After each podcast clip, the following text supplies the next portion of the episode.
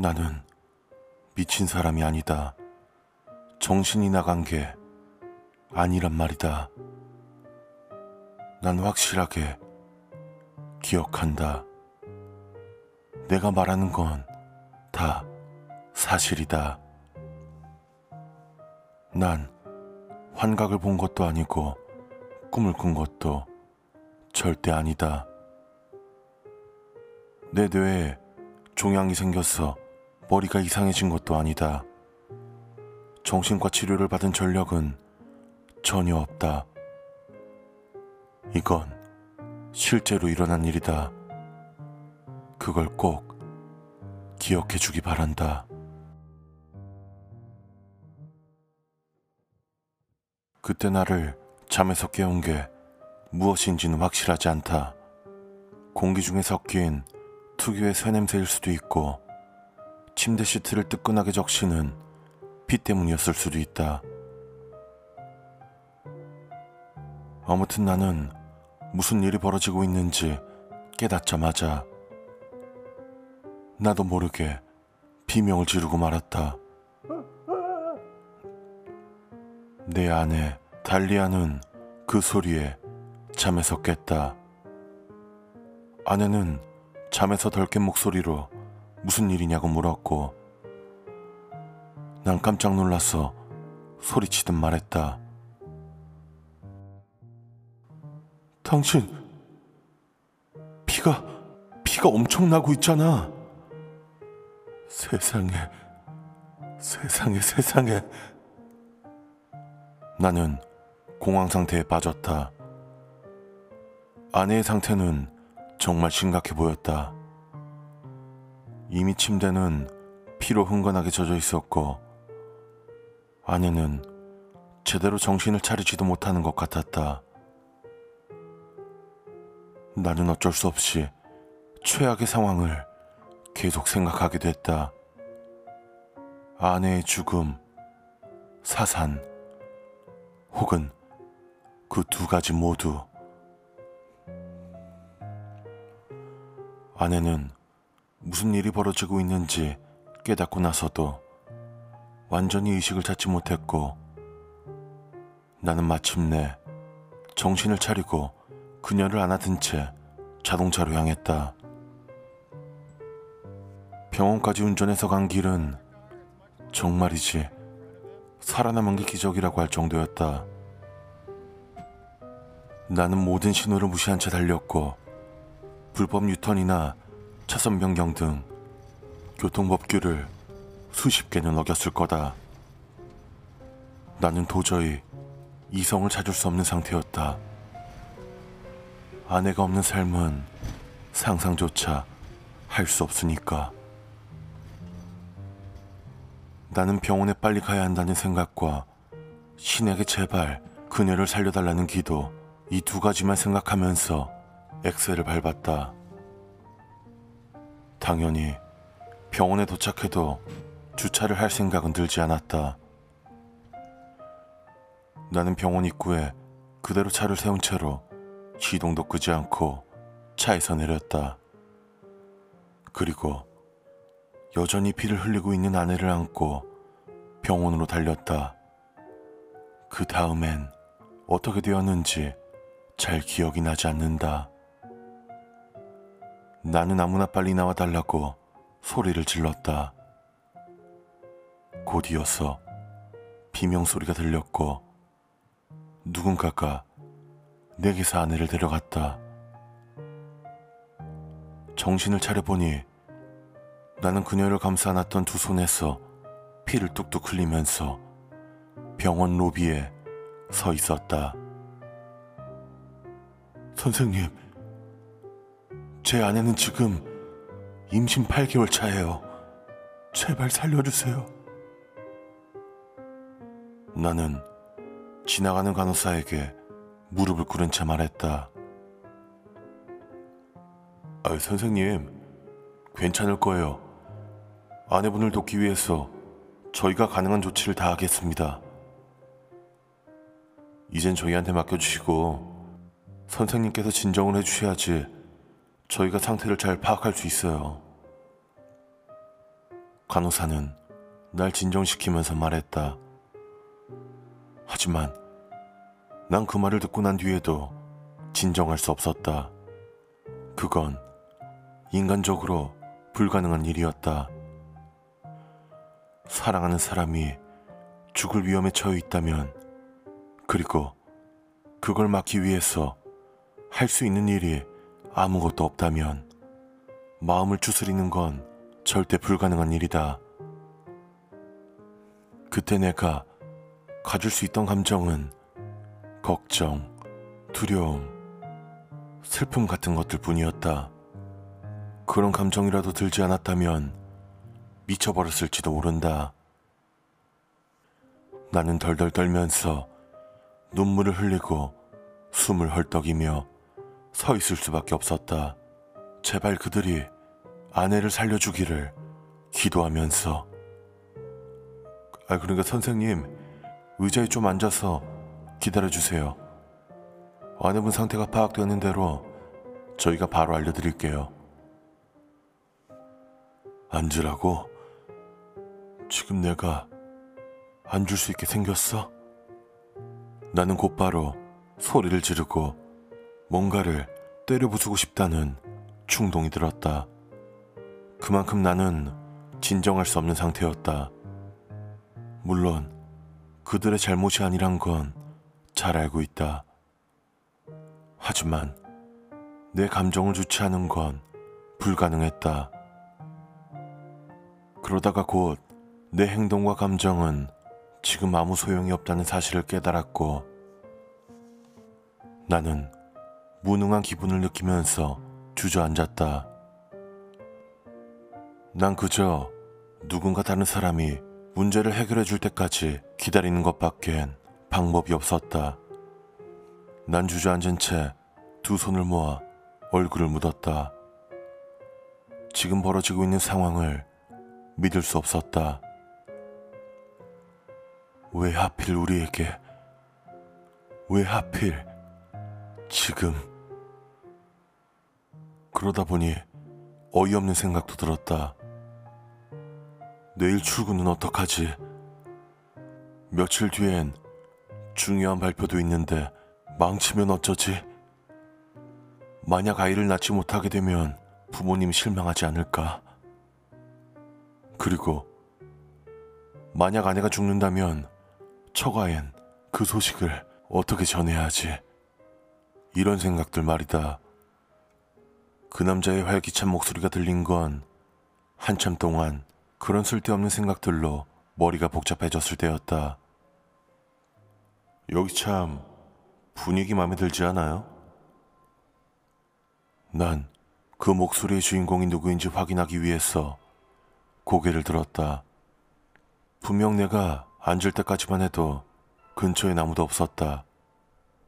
누군가 내 주변으로 다가오는 인기척 또한 느끼지 못했다. 그런데 목소리의 주인공은 어느새 내 바로 옆에 앉아 있었다. 20대 중반쯤 되어 보이는 젊은 남자. 금발의 긴 머리에 흰색 후드티와 청바지를 입었고 잘생긴 얼굴에 청년이었다. 그의 얼굴이 똑똑히 기억난다. 지금 무슨 개 같은 소리를 하는 거야. 나는 화를 참지 못하고 대답했다.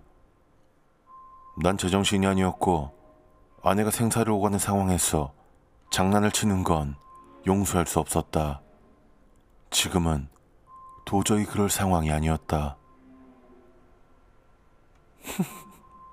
병원 말이에요. 그는 킬킬대며 말했다. 슬픔과 죽음의 냄새가 가득해. 정말 생기가 넘치잖아요. 난 눈이 확 돌아가는 기분이 들었다. 저 자식의 얼굴에 주먹을 한 방 날리고 싶었다. 하지만 마음속에서 그러면 안 된다는 생각이 들었다. 말로 설명하긴 어렵지만 절대 그래서는 안 된다는 직감 같은 것이었다. 제발 좀 닥쳐. 지금 아내가 저 안에 있어. 죽어가는 중일지도 모른단 말이야. 난 가까스로 대답했다. 그는 고개를 뒤로 젖히면서 크게 웃고 대답했다. 물론 그렇지. 상냥한 달리야. 병원 침대 위에서 과다출혈로 생을 마감하기엔 너무 일러. 당신도 그렇게 생각하죠? 난 충격을 받은 얼굴로 그를 쳐다봤다. 어떻게 아내의 이름과 현 상황을 알고 있는 걸까? 내가 들어올 때 보고 있었나? 분명히 병원 로비에는 간호사들밖에 없었던 것 같은데. 뭐, 뭐라고? 도대체 그걸 당신이 어떻게... 내가 할 수 있는 말은 그뿐이었다. 닉. 나는 모든 것을 알고 있어요. 달리아가 지금 죽어가고 있다는 사실도 알죠. 출혈이 너무 심해요.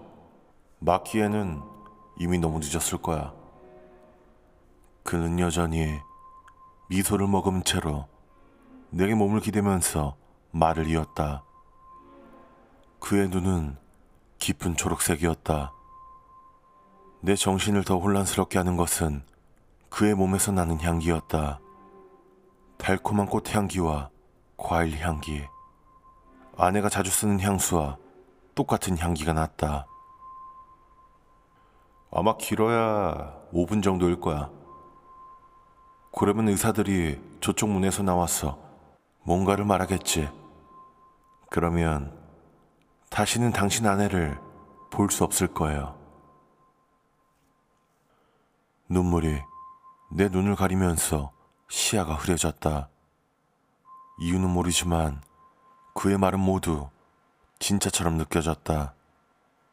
그의 말투에는 뭔가 그럴 수밖에 없다는 느낌이 있었다. 그러면 그는 내가 할 말을 알고 있다는 듯이 내 말을 끊었다. 아, 안에 뱃속에 있는 생명이요? 살아남을 거예요. 당신은 싱글데디가 되겠죠. 아내의 죽음을 평생 슬퍼하면서 그러다 결국엔 알코올 중독으로 죽고 말 거예요. 당신의 죽음을 슬퍼할 사람은 별로 없겠네요. 나는 절망감에 머리를 쥐어뜯었다. 그의 말 하나하나가 내 심장을 후벼 파는 기분이 들었다. 텅 비어버린 머릿속에서 그의 말이 계속 메아리 치는 것 같기도 했다. 안 돼. 아, 안 돼요. 뭐라도 방법이 있을 거예요. 어떻게든 아내가 살 수 있는 방법이. 나는 울먹이면서 말했다. 그러자 그는 내 말이 재미있다는 듯이 웃으면서 대답했다. 말씀 잘하셨네요. 방법이 있을지도 모르지. 그의 말을 듣고 난 다급하게 물었다. 그게, 그게 무슨 말이에요? 방법이, 방법이 있죠? 그는 웃으며 일어났다. 그 남자는 키가 크고 호리호리했다. 뭔가 부자연스러운 느낌을 주기도 했는데 어딘가 주체할 수 없는 힘을 감추고 있는 느낌이랄까. 나는 그의 옆에서 한없이 작고 초라해지는 기분이 들었다. 마치 그가 나를 개미처럼 밟아버릴 수도 있을 거라는 생각이 들었다. 눈에는 눈, 이에는 이, 목숨에는 목숨. 그는 내게 손을 내밀며 말했다. 물론 이 경우엔 당신 아내의 목숨이죠. 나는 멍하니 그의 손을 바라봤다. 목숨에는 목숨이라니 무슨 소리지? 그리고 보니까 대체 이 남자는 뭐 하는 사람이지? 그는 내게 나지막히 말했다. 이봐요. 닉, 아주 간단한 일이에요. 내가 아내의 목숨을 구해줄게요. 대신에 내가 다른 목숨을 가져갈 수 있도록 해주면 돼요. 나는 온몸이 경직되는 기분을 느끼면서 그가 내민 손을 바라보았다. 모든 것이 잘못되고 있다는 기분이 들었다. 부자연스럽고 절대 해선 안 되는 일이 벌어지고 있다는 기분. 누, 누구 목숨을 말하시는 거죠? 그는 씩 웃으며 대답했다. 항상 그게 중요하죠. 그쵸? 목숨 자체는 소중하지 않아. 근데 당신이 아는 사람의 목숨이라면 소중한 거지. 맞지? 나는 누구의 목숨을 말하는 거냐고 재차 물었다. 걱정 마요, 닉. 당신을 아는 사람의 목숨은 아니에요. 사실 당신이 한 번도 직접 만나본 적 없는 사람의 목숨이거든요. 그리고 그 사람은 세상에서 흔적도 없이 사라질 거예요. 아무런 단서도 없이. 말 그대로 흔적도 없죠. 닉, 이건 엄청난 제안이에요. 나라면 바로 받아들일 텐데. 내 몸은 주체할 수 없이 덜덜 떨렸다. 뭔가 신의 뜻을 거스르는 일인 것 같다. 하지만 나는 주저할 수 없었다.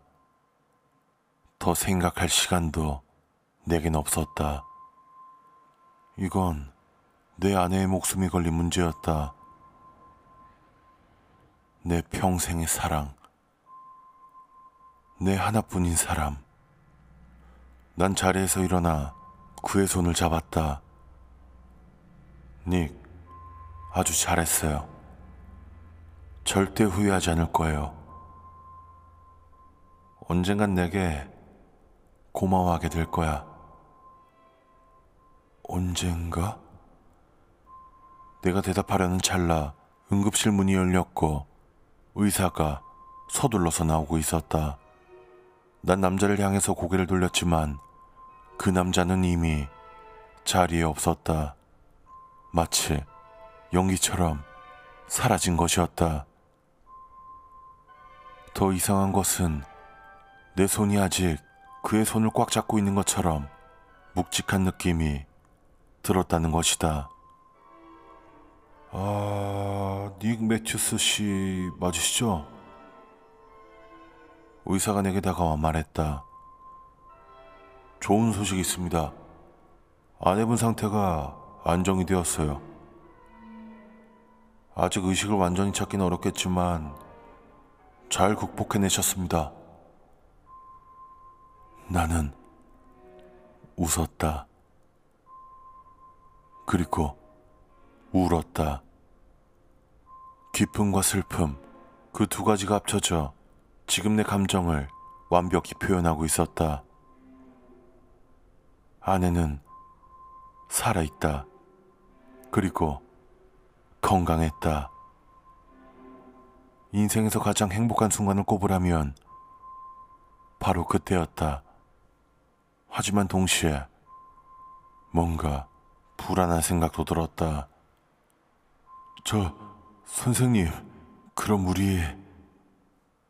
내가 조심스럽게 묻자 의사는 환하게 웃으면서 대답했다. 아, 뱃속의 아이 말씀이시죠? 걱정 마세요. 아드님의 상태도 아주 좋습니다. 긴급하게 제왕절개 수술을 해야 했어요. 어, 하지만 건강한 남자아이가 무사히 태어났습니다. 곧 아내분과 아이를 모두 보실 수 있어요.